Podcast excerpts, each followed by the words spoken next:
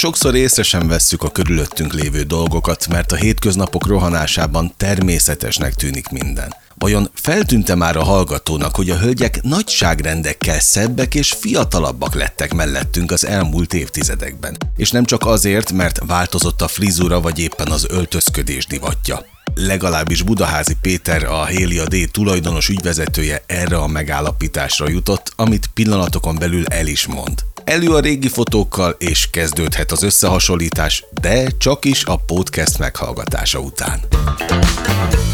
A szépségnek a, ugye a lélektani aspektusával is ugye foglalkoztam, mert egy érdekes terület, de ez ennek egy ilyen speciális része, tehát ez, ez nem feltétlenül a lélektannal függ össze, hanem ez a, ez a fejlődéssel függ össze. Rájöttem, körülöttünk élő nők az elmúlt évtizedek során sokkal szebbek lettek, és sokkal fiatalabbak. Tehát ápoltabbak, szebbek, okosabban szépek, és ez talán elsősorban a kozmetikai iparnak, de mindenféleképpen ugye a szépségápolásnak, és akkor itt ezt kibővítve a orvosi esztétikával, a tudatos táplálkozással. A sminkelési szakma is nagyon fejlődik, meg nagyon, tehát nagyon jól lehet tájékozódni ezen a területen, tehát ez az egyik vonal, de a másik maga a bőrápolás, a bőr védelme, az is egyre jobb, és akkor, hogy hogyan tisztítsuk, mivel, mit használjunk, mikor, hogyan, ez nagyon, nagyon sokat számít. Ugyanúgy, ahogy persze valamennyire észreveszünk, hogy a környezetünk fejlődik, hogy Budapest 40 évvel ezelőtt teljesen máshogy nézett ki, valójában nem veszük észre, vagy nem tudatosul bennünk, hogy 40 évvel ezelőtt egy 60 éves, vagy egy 50 éves, vagy akár egy 40 éves nő teljesen máshogy nézett ki, mint most.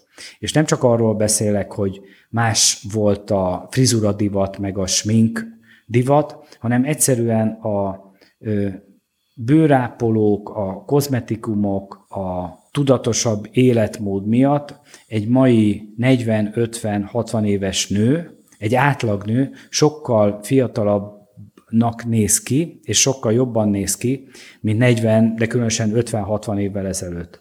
Tehát a, ugye ma már szinte mindenki használ hidratáló krémeket, ránctalanítókat, fényvédőket, lemosókat, sőt a napjainkban egyre komolyabb szépségápolási rutinokat használnak a nők, és ennek meg is van az eredménye, tehát az az, az látszik, és ezt, erre vannak kutatások, hogy nem tudom, aki folyamatosan hidratálja a bőrét, csak a hidratálást önmagában, nem tudom, 50 éves korára körülbelül két évvel fiatalabb lesz a bőre. Na most, hogyha ő még ráadásul fokozottan vigyáz a fényvédelemre, akkor lehet, hogy ez, nem tudom, tíz év. Mondjuk erre nem olvastam, vagy nem emlékszem kutatásra, de az tuti, hogy az óriási hatással van a bőrre, és akkor egy csomó minden, tehát külön arra vagyok kíváncsi, hogy ezek a, mert az utóbbi időben ez ráadásul még fel is gyorsult, tehát kíváncsi vagyok, hogy azok a nők, vagy adott esetben férfiak, akik nem tudom, most 30 évesek, és a tudatos bőrápolást, meg a jó kozmetikai termékeket tudatosan használják, ezek hogy fognak kinézni 50-60 éves korukra, de valószínűleg nagy lesz a különbség.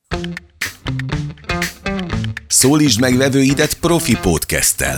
Váltsd pénzre, vásárlóra a hanganyagot. A profin elkészített podcast tartalmak bizalmat építenek, kötődést alakítanak ki, szakmai hitelességet teremtenek a leendő és a már meglévő ügyfeleidnél, és rendkívüli módon pozícionálnak a piacodon. Ha élményt adsz a hallgatóidnak, képes leszel tömegével behozni az új vásárlókat. Amerikában a legtöbb vállalkozó már így növeli a bevételeit. Megvan az érzés, amikor az autóban ülve olyan beszélgetést hallasz a rádióban, hogy még napokkal később is eszedbe jut? Pontosan ilyen érzése lesz a te hallgatóidnak is a saját podcast csatornádon, ha én gyártom oda a tartalmat. Indulhat a céged rádiója? Keres bizalommal a www.profipodcast.hu oldalon.